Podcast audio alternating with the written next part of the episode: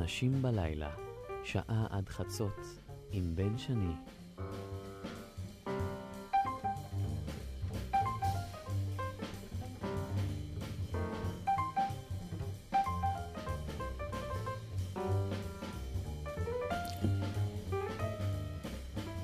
לילה טוב אנשים בלילה, אנחנו מהדורת uh, יום רביעי של התוכנית.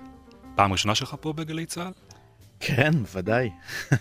איך זה היה להיכנס לבניין התחנה? נורא מוזר, נורא מוזר. הרגשה מעורבת, קצת פחד. פחד? כן, שמע, אני ערבי, שלא הייתה לי שום נגיעה לצבא, אני לא יודע מה זה רובה. על אחת כמה וכמה זה תחנת רדיו של צבא. ואז אתה בא פה לש"ג. ופה אני נכנס, אני יושב בקומה ב' איתך, ואני אמור לתפקד, אני נראה מה יצא מזה. נראה מה יצא. אללה חליחל, ערב טוב לך, הוא האורח שלנו בתוכנית, סופר, אבל הרבה יותר מסופר, ואנחנו פה נפגשים לכבוד uh, ספרך האחרון, יחסיי הסודיים עם קרלה ברוני. מודה. כן, ספר סיפורים חושפני מאוד, שבו אתה mm. מפרט לנו את הרומן שניהלת בשנה האחרונה עם אה, רעייתו של נשיא צרפת פרנסואה סרקוזי. לא, זה, זה, זה, זה, זה מצחיק, אבל הפנטזיה הזאת היא, היא הדבר היחידי שהוא, שהוא פנטזיה ב, ב, בסיפור הראשון לפחות, ש, ששמו נושא גם את הספר, כי כל השאר הן עובדות, אתה הגיבור שלו, אשתך, בתך, וכמובן המציאות שבה אתה חי בעכו, מככבות בו בספר הזה ובסיפורים אה, האחרים ש, שמפורטים בו. הכל אמת. נכון. נתחיל בזה שההוראה של הוצאה לאור, מבחינה משפטית, הכל דמיון. אוקיי. בסדר? היא יודעת, דרך אגב?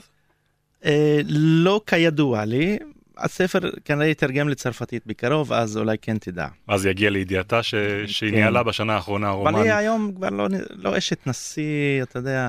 הפנטזיה הכי רטובה שלי הייתה שאני אגיע לצרפת לאיזה קריאה ויעצרו אותי בנמל תעופה לחקירה. אתה יודע כמה, כמה עותקים אני אמכור. כן. אבל אתה יודע, זה עכשיו אנחנו מדברים קצת בינינו, ואולי כדי שכולם יקבלו קצת מושג לגבי הספר המאוד מיוחד הזה שכתבת, אולי תקריא לנו הם, קטע מתוך הפרק, מתוך הסיפור הראשון, מתוך הסיפור שנושא את השם של הספר, יחסה היסודיים עם קרלה ברוני, ואולי כן. קצת ייתן uh, לאנשים תחושה על מה אנחנו מדברים. אוקיי. למרות ההתנגדות הנחרצת של אשתי ומחאותיה על הזקן שצימחתי לפתע, הייתי נחוש בדעתי למלא את רצונה של קרלה.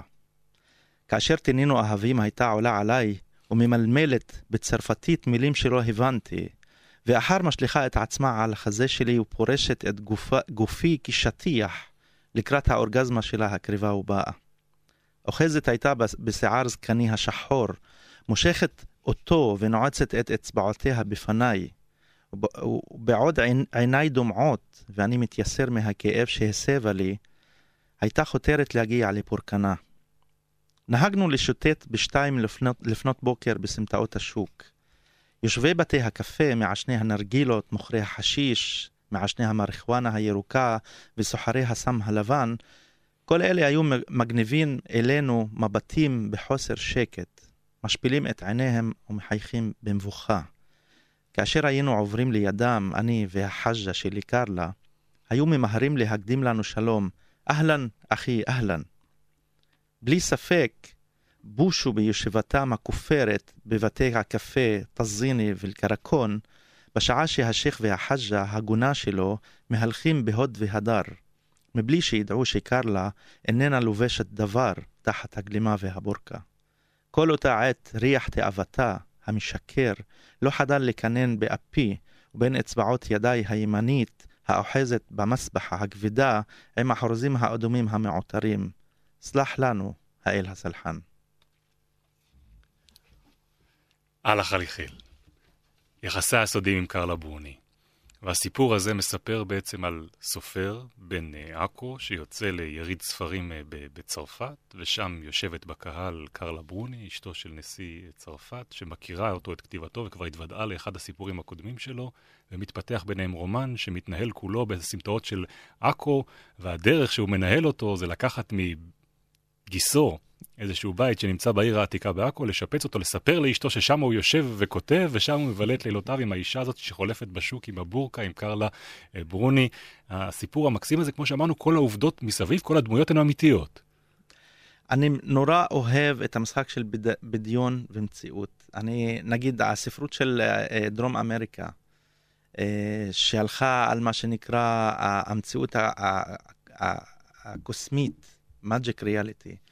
זה לקחת את המציאות, את כל מרכיביה והמורכבות שלה, ולנטוע שם מרכיב דמיוני, שאתה לא עושה מזה עניין. זה, זה טבעי מאוד שקרלה תהיה בעכו. ודאי. אין פה אישיו. ממש לא. ואז הערבוב הזה, אני, אני חושב, וככה חשבו גם הסופרים האלה, נותן לקורא גם דמיון וגם תעוזה לקרוא את, ה, את המציאות בצורה אחרת. אבל אני לפני הכל חשבתי לא על הקוראים, אלא דווקא על הקרובים, על מי שאתה משתמש בשמותיהם ובתפקידיהם בחייך, כן. והם מופיעים ומככבים בסיפור. בוא נגיד שאשתי קראה ואישרה, זה עבר את הצנזורה הכי חשובה. אה, כל השאר זה, זה ש, ש, שמות ששיניתי קצת. אז הדוד של אשתי שנותן לי את הבית הוא לא בדיוק אבו רמי, יש לו שם אחר, אבל כולם יודעים שזה זה ויש לו חנות בגדים ב, בכיכר שם בעכו. ועכו היא אותה עכו, ואתה על החליחל, מלבד היותך סופר, אתה גם היום הם, המוציא לאור של אתר אינטרנט בשם קדיטה. עבורי, אה, קדיטה זה שם של אה, יישוב אה, בגליל העליון, עם צימרים, משהו רומנטי, אקולוגי, אבל עבורך קדיטה זה דבר אחר לגמרי. בוודאי, זה זיכרונות הכי בסיסיים של המשפחה שלי, משפחת חלחל, שגורשנו שם ב-48, לא אני, סבא שלי.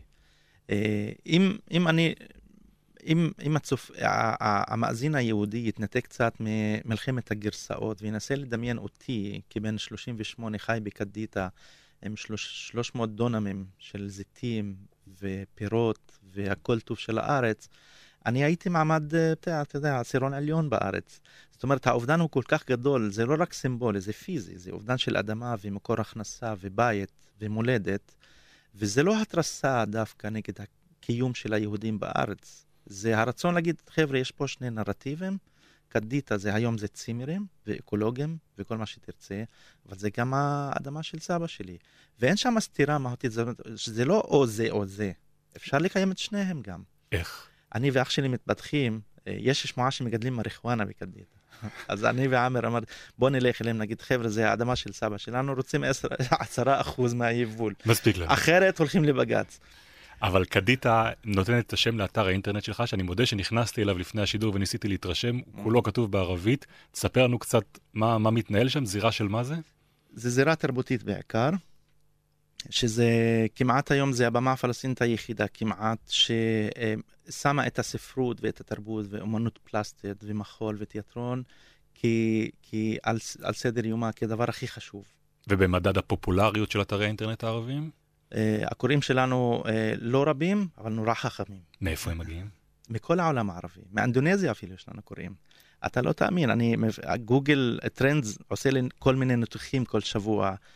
Uh, מסעודיה, מתימן, מכל ארצות אירופה, איפה שיש גולים ערבים, מהשטחים הכבושים בגדה, בעזה, מאצלנו בארץ. אבל הסצנה שמתרחשת, שכתובה באתר, היא כל כולה מה שקורה כאן בשטחי לא, ישראל. לא רק. לא. לא. אנחנו עורכים את זה מכאן.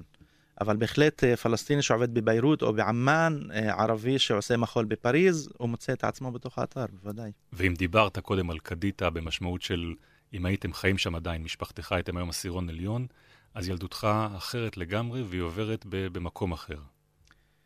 אני סופר שאין לי הרבה מזל בחיים, כי יש לי ילדות מאוד טובה. טובה. מאוד.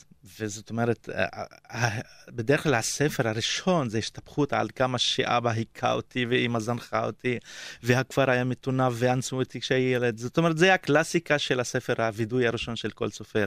אני הייתה לי ילדות מקסימה, ואני אף פעם לא כתבתי כמעט על הילדות, חוץ מסיפור או שניים שגם היו שמחים. אין לי זיכרונות קשים, אני דווקא זוכר את הילדות שלי כמשהו נורא יפה. איפה היא עברה? בג'יש, גוש חלב. לא רחוק. לא רחוק מגדידה, זה חמש דקות ברכב. זה, זה עושה את זה יותר קשה.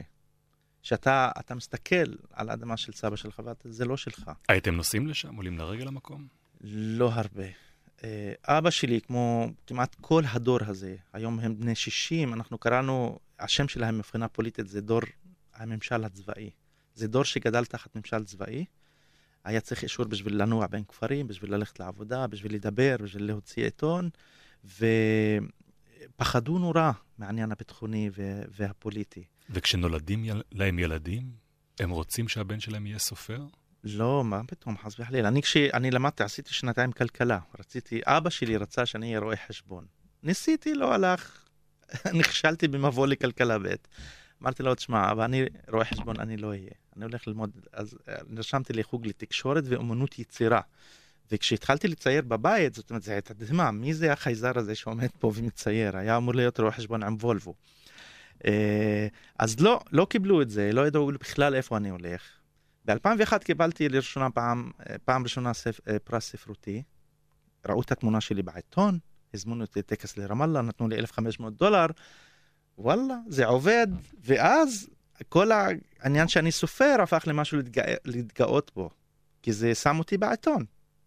אז כל הפרספקטיבה השתנתה על הדבר הזה, ואני חושב שהיום הם נורא שמחים, בדיעבד. וגם זאת באמת הסצנה שאתה מתאר בספר, האירוע הספרותי שאליו אתה מגיע, ופה אתה פוגש את קר, קרלה ברוני, ואני רוצה שבנקודה הזאת אולי נצא לשיר הראשון, ודווקא ניתן כבוד לאותה קרלה ברוני. לשיר ש, שהיא שרה, ואחריו נמשיך לדבר איתך על החליחל. On me dit que nos vies ne valent pas grand-chose, elles passent en un instant comme frânent les roses. On me dit que le temps qui glisse est un salaud, que de nos chagrins il s'en fait des manteaux. Pourtant quelqu'un m'a dit que tu m'aimes encore. C'est quelqu'un qui m'a dit que tu m'aimes encore. Serait-ce possible alors?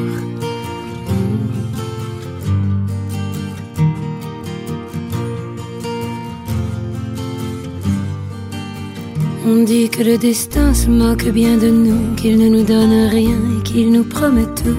Paraît que le bonheur est à portée de main, alors on tend la main et on se retrouve fou. Pourtant quelqu'un m'a dit que tu m'aimes encore. C'est quelqu'un qui m'a dit que tu m'aimes encore. Serait-ce possible alors?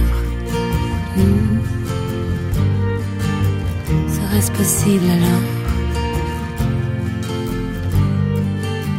Mais qui est-ce qui m'a dit que toujours tu m'aimais? Je ne me souviens plus, c'était tard dans la nuit. J'entends encore la voix, mais je ne vois plus les traits.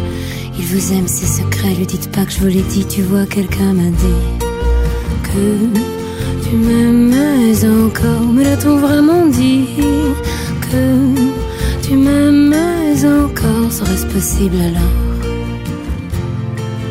Que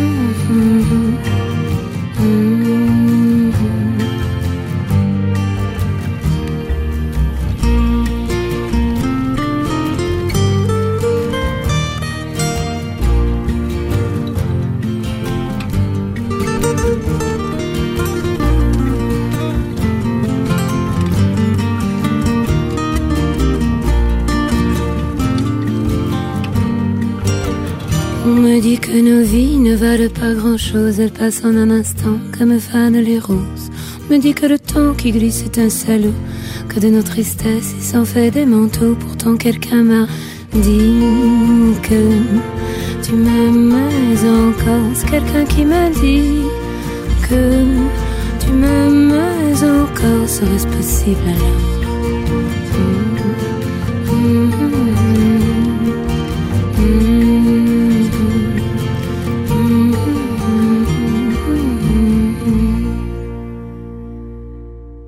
אנשים בלילה, אנחנו עם הסופר אללה חליחל, אני בן שני, זאת הייתה קרלה ברוני. גיבורת הספר שלך, יחסי הסודי עם קרלה ברוני. האקסיט שלי. מתי גילית שאתה סופר? האמת, הראשון לגלות זה היה אימא שלי, כי אני חושב שבגיל, אה, בכיתה ב' או ג', כבר כתבתי מכתב אהבה לעמיתה שלי בכיתה, ואימא שלי עלתה על המכתב, ותוך יומיים כל הכפר קרא את המכתב כבר. אה, נורא כעסתי וקראתי את המכתב ונורא התביישתי, אבל אז, באותו רגע, כשהייתי עוד ילד קטן, הבנתי שיש לי, לי משהו ביד. והתחלתי לטבח את זה, לקרוא המון, ולכתוב גם, היה לי יומן יסודי גם, שכתבתי, היה מלא שטויות. אבל בהחלט טקסטים קסמו לי מאז שהייתי נורא קטן. ולאט לאט, אחרי שגם שהלכתי לאוניברסיטה והתחלתי גם להשתלב בתוך המרחב העברי. איזה אוניברסיטה? בחיפה. זו הייתה פעם ראשונה שאתה למעשה פוגש מה שאתה קורא לו מרחב עברי? לא, ג'יש, הכפר שלי הוא הכפר היחיד שנשאר באזור אחרי 48, והיה לידינו הרבה מושבים וקיבוצים. אז היה הרבה יהודים בכפר, ואנחנו בקשנו המון יהודים, בעיקר במטעים, עבדנו בקטיף וכל מה שצריך. אז דיברתי עברית מאז שהייתי קטן. אבל לשבת בכיתה עם עוד 200 אה, סטודנטים ומשכילים, ולשמוע עברית גבוהה עם מושגים חדשים בשבילך, לצאת לקפטריה ולשמוע שלושה יהודים מדברים על משהו שאתה בכלל לא מבין, או זה צבא, או עבודה, או כלכלה, דברים שמולתקים מחיי כפר הקטנים והאנטימיים. זה בהחלט היה שוק, ובהתחלה אני חייב להודות שהיה מין הערצה כזו נחבאת לטיפוסים היהודים הללו, שהם עצמאיים, אחרי צבא, יש להם רכב, חיפושית בדרך כלל. אה, יש להם חברה, יש להם כסף פה ושם, הם, הם שונים. איך הם קיבלו אותך? אה, הייתי כסטודנט לא כל כך מוצלח בחוג, הייתי קצת אה, שקוף. לא, לא הייתי כל כך נוכח, זאת אומרת, לא הכרתי הרבה יהודים, לא היה לי חברים יהודים. לתרבות העברית היית חשוף? ספרים בעברית קראת? לא לפני האוניברסיטה, בכלל לא. קראתי בערבית. לא הייתה סיבה אפילו לקרוא בעברית. זאת אומרת, אתה חי, אתה ניזון מהספרים שיש בכפר, אתה ניזון מהעיתונים שמגיעים לכפר. אה, אני, ראינו אז את ירדן וסוריה, זה היה האופציה היחידה חוץ מערוץ ראשון. גם אנחנו. כן, גם אתם. אז אה, לא, לא היה לי הזדמנות לקרוא בעברית לפני זה. אה, אני קראתי ספר עברי הראשון, הייתי בגיל 17, זה ספר התיאוריה. להוציא רישיון, זה היה חייב להיות בעברית, אבל זה כן, זה בהחלט היה הספר הראשון. וההיכרות הראשונה שלך עם ספרות ערבית? ערבית. אה, נזר קבאני, שהיה משורר ה... הכי גדול, הוא מכר מאות אלפי עותקים, הוא, הוא כתב על אינטימיות, מיניות, סקס, אהבה, אה, אפילו הוא הזכיר שדיים, אתה יודע, בשירה שלו, שמבחינתי זה היה אה, בלתי אפשרי. ואז התחלתי לקרוא. ו... איך אתה מתוודע לזה בכלל? תתפלא, אבל היה נוהג כזה בשנות ה-70, שאנשים דפקו בדלת ורצו למכור לך ספרים. היה סטודנט עם תיק גדול, יש לי ספר כזה וספר כזה. ודרך האנשים האלו, שאני מודה להם תודה מאוד עמוקה, גם ליד האיש הזה שכתב על שדיים, גם קניתי באותה סדרה גם את מחמוד דרוויש נגיד. ופתאום אתה מתחיל לקרוא דברים שבתוכנית הלימודים לעולם לא היית קורא אותם. כי בתוכנית הלימודים מה, למדתם ביאליק? בוודאי, ותנ"ך. אני שנאתי, תנ"ך היה נורא קשה, אתה מבין? זה, אין, לי, אין לי משהו נגד תנ"ך, אבל זה, זה שפה לילד, ב, נגיד בן 14-15, הוא לא יהודי, העברית הוא לא, לא שפת האם שלו. נורא קשה לקרוא בתנ"ך. אני פעם צילמתי ילדה ערבייה בכפר בגליל, קוראת אה, לא שרתי לך ארצי ולא פיארתי שמך. כן. מה זה עושה לך כשאתה קורא את הטקסטים האלה? אמ, אני, אני זוכר מרד שהיה בי"א, שבאנו למורש בעברית שהייתה אשתו של המנהל של בית הספר, הייתה סמכות בבית הספר, ושאלנו, למה אנחנו צריכים ללמוד את השירה של היהודים? לא רוצים. ואז היא ברוב חוכמה אמרה שזה יחידה בבגרות וחייבים כזה כדי לעבור ולהיות חזקים, ואז אנחנו נלמד את היהודים איך לכתוב שירה. הייתה נורא חכמה. ועברנו את זה, המרד דעך תוך חצי שעה, אבל זה זר לך בסופו של דבר. אתה, אתה קורא שיר של נחמן ביאליק ואתה הולך הביתה והוא לא, לא שייך לחיים שלך. זה מעושה, זה מודבק. זה לא מההוויה, זה לא במחשבה, זה לא בהובי, זה לא בחיי היום-יום. אבא שלך לא מכיר, אימא שלך לא מכירה, השכנה לא מכירה, אז אתה מסיים את הבגרות וזה נמחק לך מההארד דיסק. ועד כמה העברית היא חלק מחיי היום-יום שלך? היא חלק יומי כי אני מתרגם המון מעברית לערבית. אז אני גם משתמש כשפת יום-יום וגם כשפת עבודה. אז אני אה, אה, כל הזמן מגלה צדדים ומילים ומשפטים והבעות וכל מה שתרצה בתוך השפה. ולחשוב בעברית? לא. לא. אני חושב וחולם בערבית לפעמים אני מתלבט בין ספרותית למדוברת, כי אני גיליתי כשאני מתחיל לחשוב בספרותית, זה הכנה לסיפור, כי אני כותב בספרותית. כשהמחשבה היא סתמית ולא, אין שם תועלת, אז זו מחשבה מדוב, בערבית מדוברת. ולכתוב בוודאי אתה כותב בערבית. כן. כי יש סופרים ערבים שכותבים ונמכרים יפה היה, מאוד. היה ניסיון, אני חתמתי עם אה, זמורה ביטן לפני כמה שנים. על רומן לכתוב. הגעתי, הגשתי להם סינופסיס ואישרו את זה. נתנו לי מקדמה והתיישבתי לכתוב. כתבתי פרק אחד ברומן שהיה אמור להיכתב כולו בעברית. ואיכשהו נתקעתי. לא, לא עבד. אה, אני לא שונא את העברית, להפך, אני, אני חושב שיש בה צדדים מאוד יפים. אה, הסכסוך הפוליטי לא עיוור אותי כלפי השפה והתרבות, אבל ככל שכתבתי, התחלתי לשאול, למה אני כותב בעברית לעזאזל? מה זה, למה אני בוגד בשפה שלי? ואז כל הרגישות וכל המטענים הלאומיים והפטריוטים והשייכות התרבותית שלך, כולם זועקים מתוך הטקסט, למה אתה כותב בעברית? ובאמת הספר הזה תרגמה בויה הורוביץ, כתבת אותו בערבית. כן. תשתף אותי קצת בסצנה של כתיבה בערבית, כי זה הספר הראשון שלך שמתורגם לעברית. נכון, דה פקטו זה, זה ספר רביעי שיצא בערבית, ואז הספר הזה מכיל את כל הסיפורים החדשים בספר האחרון, ועוד עשרה סיפורים מספרים ישנים. אבל כשאנחנו שומעים מסביב על סופרים יהודים ישראלים שמתחבטים בבעיות של שיווק ומכירה, וברשתות הספרים שהרי אה, רומסות את כל, אה, את חנויות הפרטיות ש, שקיימות אה, בשוק, איפה בכלל מתקיימת סצנה של כתיבה בערבית בישראל? איפה מוכרים את הספרים האלה? ב... קשה, בנצרת, בחיפה, בגליל, ביפו, אה, אה, מתחילה להתהוות סצנה מסוימת, צנועה אמנם, אבל בתי קפה תרבותיים, אה, ספריות, עמותות, משרדים של תרבות למיניהם, ואז מוכרים עותקים מהספרים שלנו. אבל אין לנו סצנה של מולות, נגיד. זאת אומרת, הדרך היחידה להתפרנס מכתיבה היא מה, לפנות לקהל הערבי שמחוץ לגבולות ישראל? לא, להיות מורה בבית ספר. זה הדרך היחידה. גם בעולם הערבי המצב לא כל כך מזהיר. זאת אומרת, אה, תמיד המולות בעולם הערבי היו במצוקה כלכלית, ועד היום הם במצוקה כלכלית. תוסיף לזה את כל העניין של השינויים שקורים בסצנה הבינלאומית לגבי הדפסה, והאם ספר הוא ממשיך להיות מנייר או אלקטרוני, האם הצעירים ממשיכים לקרוא ספרים, זה גם משפיע עליהם. על העולם הערבי ללא קשר למצוקות המקומיות שלנו שם. אבל ברור מאוד למה חשוב היה שהספר הזה יתורגם לעברית, וברור מאוד למה כל מי שיקרא אותו וחי כאן, יהיה בו הרבה דברים שידברו אליו. באמת תגובות מקהל יהודי אתה מקבל? המון, המון. אני אקבל, יש, הקליטו אותי תוכנית בחינוכית, איזה ראיון עם קובי מידן, ועושים את זה בלופ, אתה יודע, חינוכית mm-hmm. כל הזמן. אז כל שבועיים אני אקבל טלפון מזקינה מנתניה, איזה שכינה מעכו שלא מכיר. הם רוצ... מחפשים את הספר, לא מצאנו בסטימצקי, איפה אפשר לקנות? אומר לה, גברת, אני לא משווק, אבל בהחלט אפשר אה, לבדוק בסניפים אחרים. אה, אני מופתע לטובה תמיד, האמת. אני, היה לי תקופה בחיים, עד לפני שנתיים, שלוש, היה לי ייאוש מהיהודים. זאת אומרת, אוקיי, כתבתי אז, אה, לפני זה בהארץ, היה לי טור בנענע, אחרי זה בוויינט.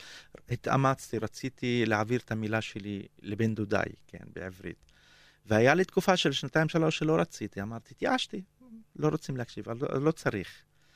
אני בשנתיים האחרונות, אני חוזר ומאמין יותר בכוח של המילה וברצון שלי כן להשפיע, למרות, אולי דווקא בגלל מה שקורה היום. אז אני אספר לך מהמקום המאוד סובייקטיבי שלי, על החוויה שלי, תוך כדי שאני קורא את ספר הסיפורים שלך.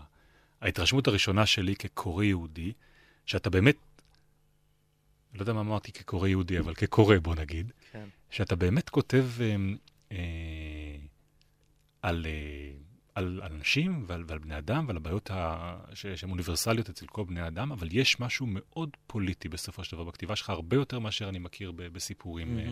של, mm-hmm. של כותבים יהודים. גם אתה מרגיש את זה? בוודאי, אני חושב שהכל פוליטי, במובן הגדול.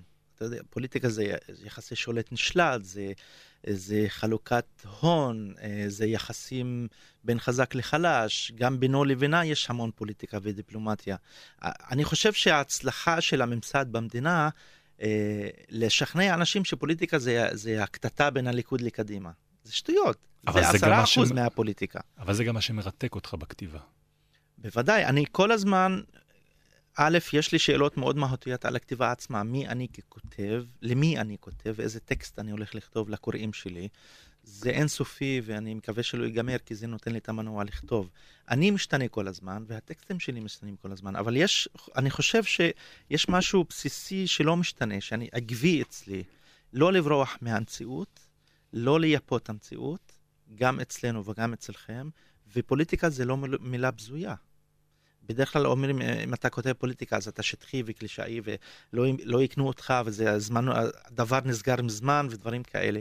לא, אני חושב שדווקא הפוליטיקה היום היא הרבה יותר רלוונטית ממה שהייתה פעם, אבל צריך להיות חכם כשאתה כותב פוליטיקה. ובעניין לא לייפות את המציאות, גם לזה אני שם לב, שאם אני מגיע אולי מעמדה מתגוננת לקרוא את הסיפור שלך, אז באמת קודם כל אתה מפנה את הביקורת כלפי החברה שממנה אתה מגיע. Mm-hmm.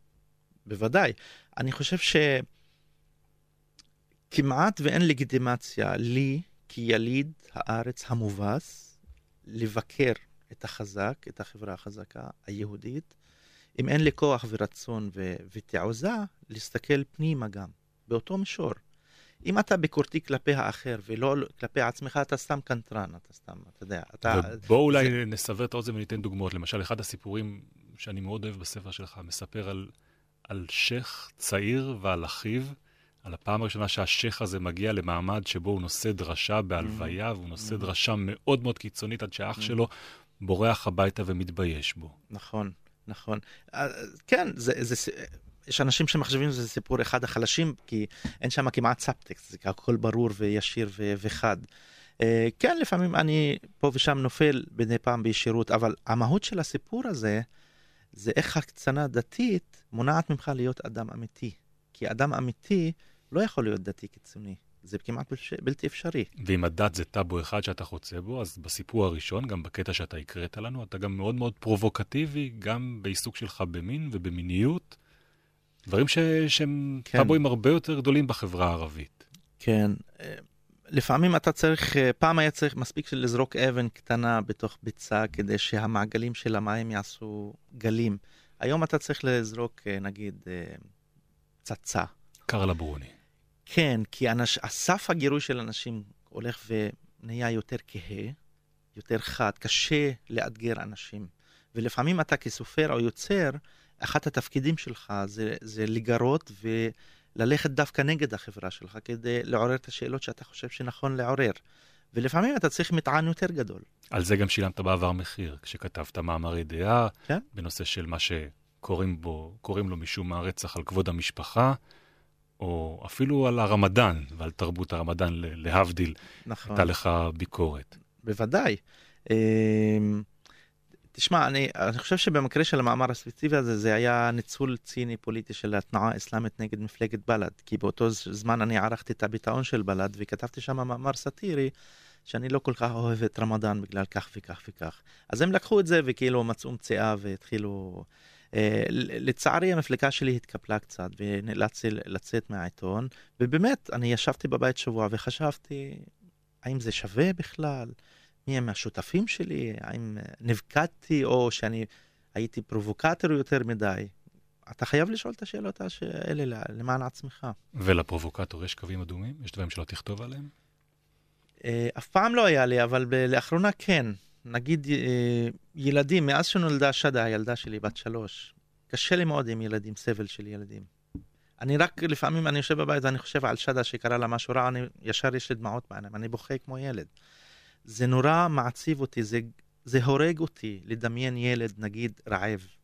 אני לא, אני לא מתאר לעצמי שאני אכתוב סיפור על ילד רעב. קשה לי מאוד. אז uh, לפני חמש שנים זה לא היה בכלל.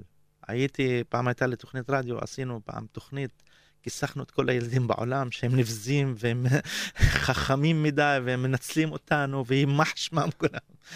היום אני לא עושה את זה, אני, לא, לא נדמה לי שאני אעשה את זה. וזה אולי מקום לשמוע את השיר השני שאתה בוחר לנו, של אומנית בשם תרז סלימן. כן, אומנית צעירה, ערבייה מחיפה. אני חושב שהקול שלה אחד הקולות הכי מדהימים ששמעתי, אמנית בחסד. והשיר הזה? השיר זה נקרא בוואטני, בתוך המולדת שלי. הוא מספר על המולדת הקטנה שלה, אה, מבלי להיכנס להרבה פרטים, אבל זה גם, בסאבטקסט זה מולדת נורא אבודה. וואטני كان في إم بوطني كان في طفل بوطني زرع المحبة بوطني صار في ليل صار في حرب صار في ويل صار في ناس بعينيها حربي. وطني في إم وطني كان في طفل وطني زرع المحبة وطني صار في ليل صار في حرب صار في ويل صار في ناس بعينيها حربي. بترابك يا أرض العنيدي في صوته صدى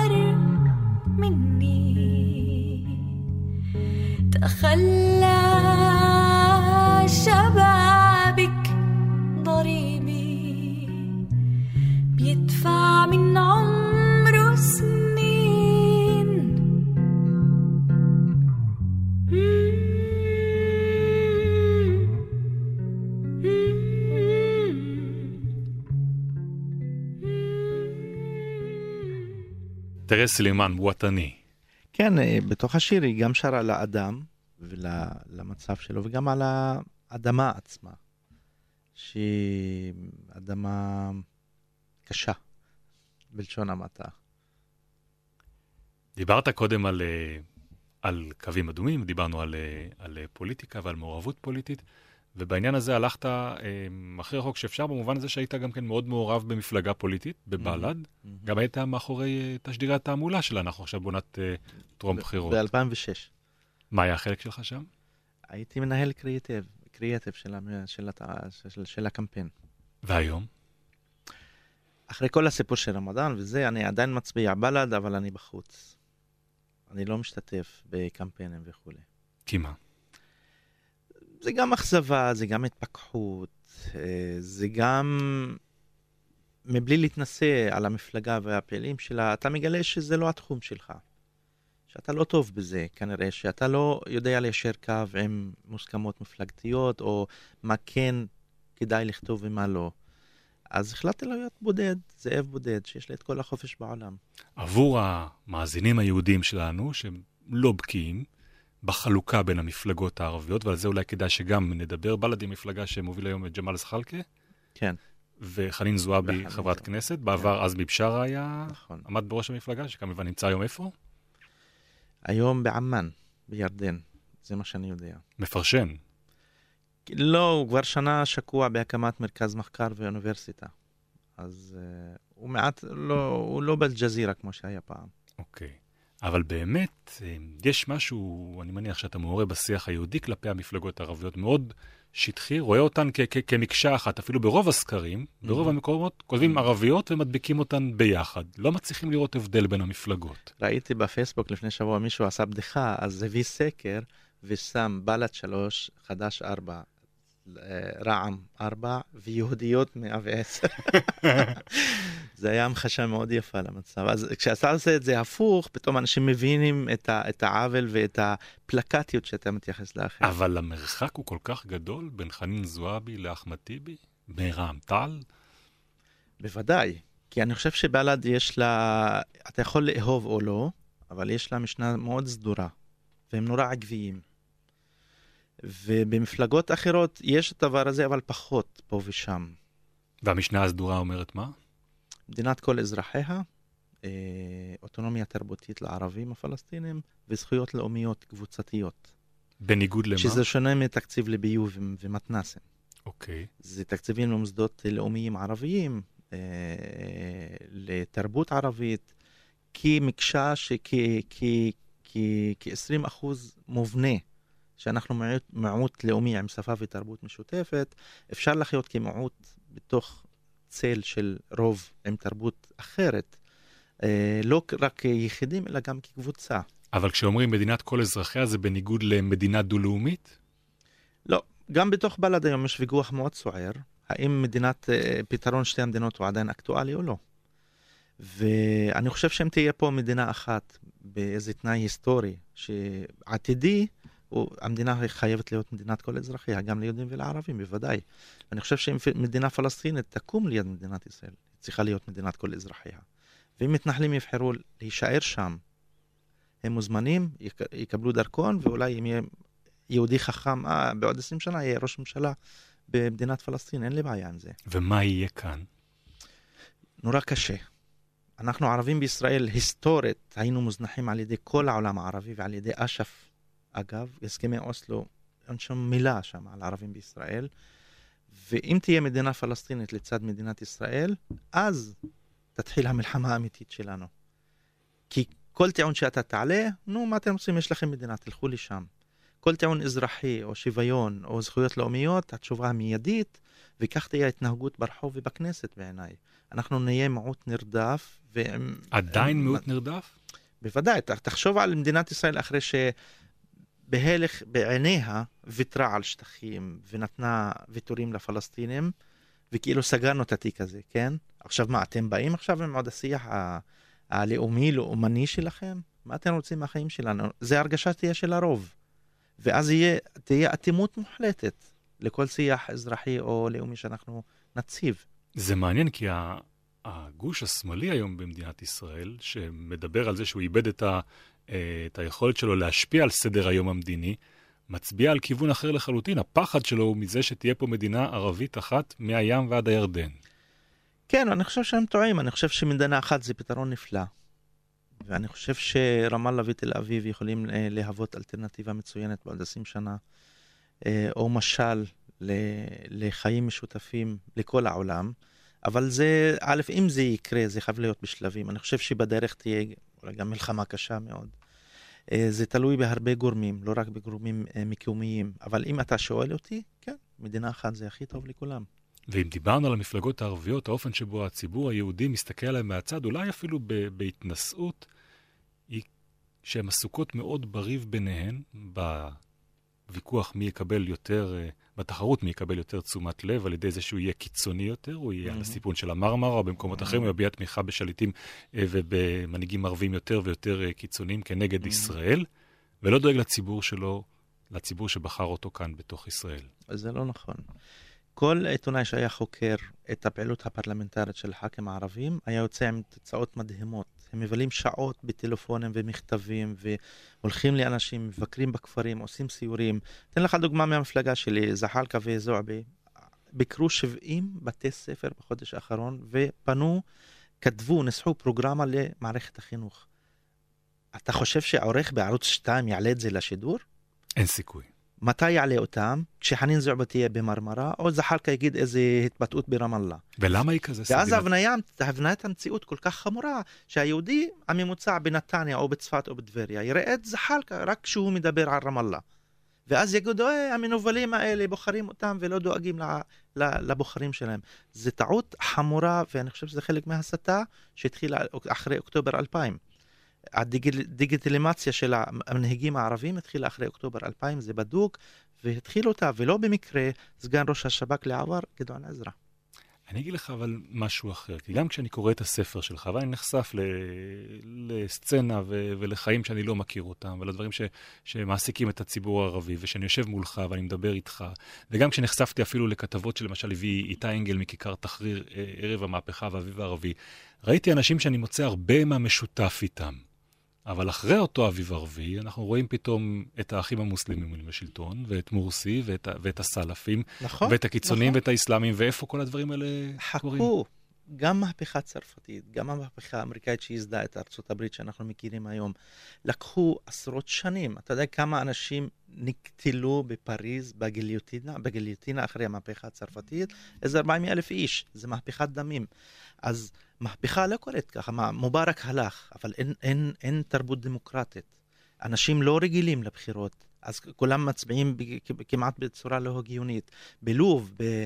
אני מקווה שגם בסוריה בקרוב, בתימן, ב... אבל למה צריך ללכת זה רחוק? צריך זמן. אצלנו בעזה, זה מה שקרה עם חמאס שהשתלט, וה- והחשש הוא שחמאס ישתלט על, על השטחים. אני את ישראל לא מבין. היא כל כך ייחלה לייסוד חמאס והתחזקותה בשנות ה-80 כדי שתהיה קונטרה לאש"ף.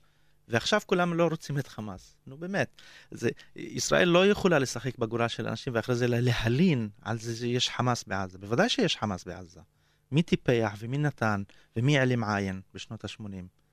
השב"כ הישראלי. אבל כשאתה יושב מול דברים שאתה שומע שנאמרים בכיכרות אה, ובעזה, והיום במצרים, אתה לא נבוך?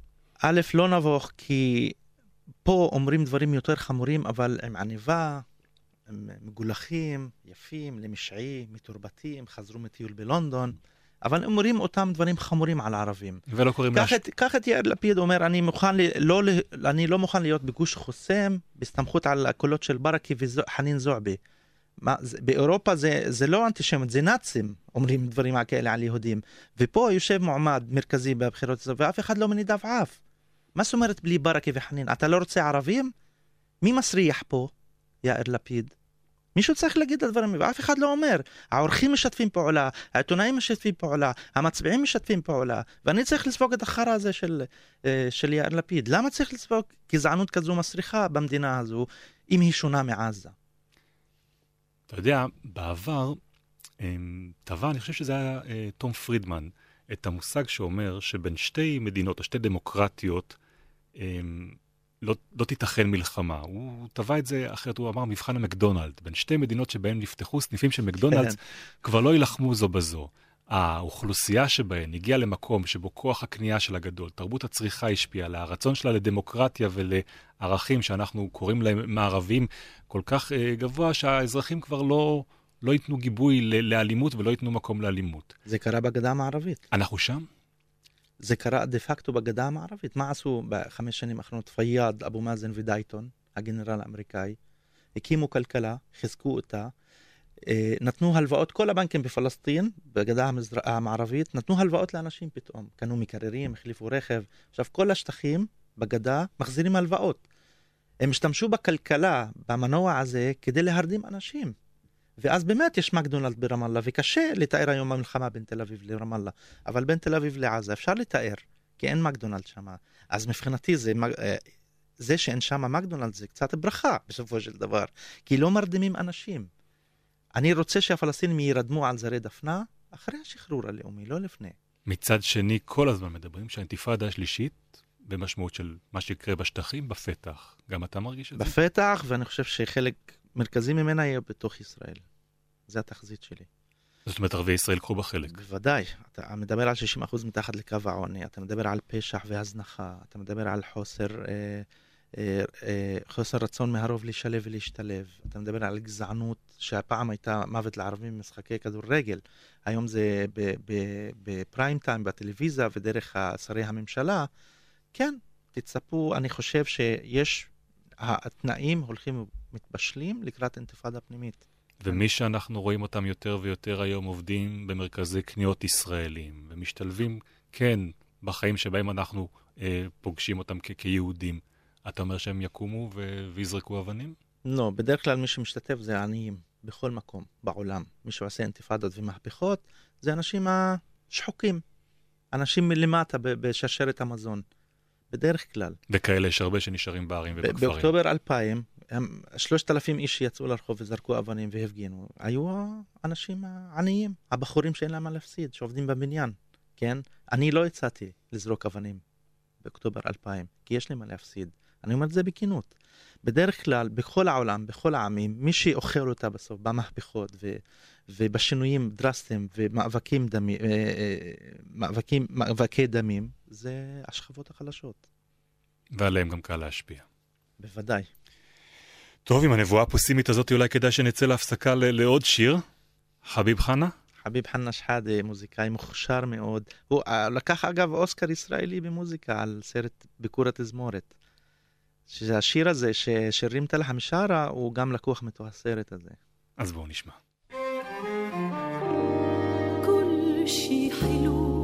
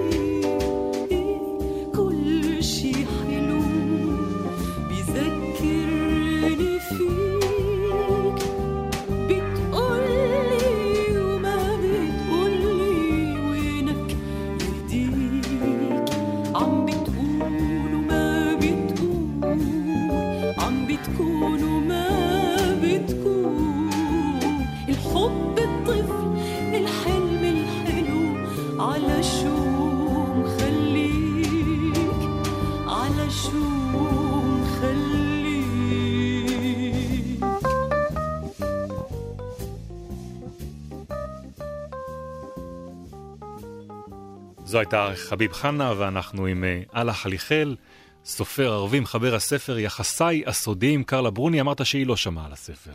לא, לצערי. אבל תרגום אה, בדרך לצרפתית. נקווה, כן. לאיטלקית בעצם במקרה שלה צריך, לא? כן, אני מתעלם מהצד האיטלקי שלה, אני מתמקד בפריז. אולי בגלל אה, הקשר של אה, עכו, ו... והנפוליאון הזה. שחלק ראו בסרקוזית. זהו, חבר שלי אתמול אמר, שסיפרתי לו על רומן חדש, אמר לי, מה יש לך עם צרפתים? מה זה הרומן החדש שאתה וגם? כן, אני כותב רומן על המצור של נפוליאון על עכו בשנת 1799. ואני כותב שם על סיפור של על אנשים בתוך המלחמה, כי אייל ג'זאר, הוואלי של עכא, בתוך החומות, שהגן על החומות מפני, מפני נפוליאון. והאנגלים עשו, עזרו לו עם הספינות על החוף. איך הם עזרו לו?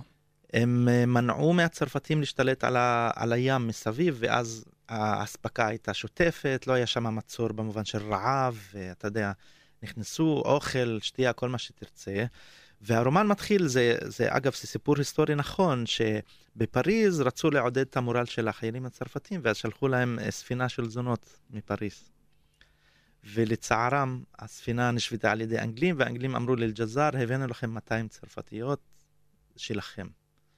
ואז אה, יש שם, אתה יכול לתאר את כל מעשי האונס והזוועה שהיו שם, וכנקמה, נפוליאון יוצא וכובש את הכפרים מסביב, וגם שובה נשים ערביות. אז בעצם זה, שוב, זה רומן פוליטי, זה רומן על היחסי כוחות, מי אוכל אותה באמת במלחמה. ולרומן שאתה כותב כזה, אה, קודם גם תחקיר? אני כבר איזה ארבע שנים עושה תחקיר. אף פעם לא מספיק, אבל הייתי צריך להחליט שעכשיו אני מתחיל לכתוב, אחרת זה לא ייגמר לעולם. הוא, הוא התפרסם בעברית? אני מקווה שההצעה לאור כן ת, תחבק את זה שוב ותוציא את זה בעברית. אני כותב את זה בערבית, אני אוציא את זה בערבית, אני מקווה עד uh, אמצע השנה, ונראה. תאמר לי, אה, איך הספר אה, מתקבל בחנויות, בחנויות הספרים הישראליות, היהודיות, נמכר? טוב, נמכר טוב. Uh, היה יכול להיות יותר טוב בעיניי אם לא היה סיפור, סיפורים קצרים, אם זה היה רומן, ואם הייתי קצת יותר, פחות ערבי, מה שנקרא. אני חושב שהקהל היהודי הולך על בטוח. ואת קדית, את אתר האינטרנט שלך, היית מתרגם אה, לעברית, או לפחות לאנגלית, לעשות אותו נגיש? בשמחה, צריך המון תקציבים בשביל זה, ואנחנו צוות, כולנו מתנדבים. אנחנו עובדים באפס תקציב. הלאה, חליחל, אני רוצה לסיים איתך בכמה שאלות קצרות, תנסה לענות לי עליהן אה, כמה שיותר אה, אה, מהר. אוקיי. איפה אתה יושב וכותב? בבית, בחדר.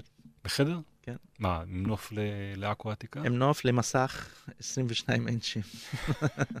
ומקום שאהוב עליך במיוחד בארץ ג'יש, הכפר שלי. ובחוץ לארץ? פריז, לונדון, אדנברה, ברלין, אתה מקלל בעברית או בערבית? רק בערבית. יש איזה אחת שאתה אוהב במיוחד? כוס רבוק. ומילה בעברית שאתה אוהב? אה, כל המילים בעברית היפות זה לקחתם מערבית, אז זה בעצם ערבית. אם לא היית סופר, איזה מקצוע אחר היית בוחר?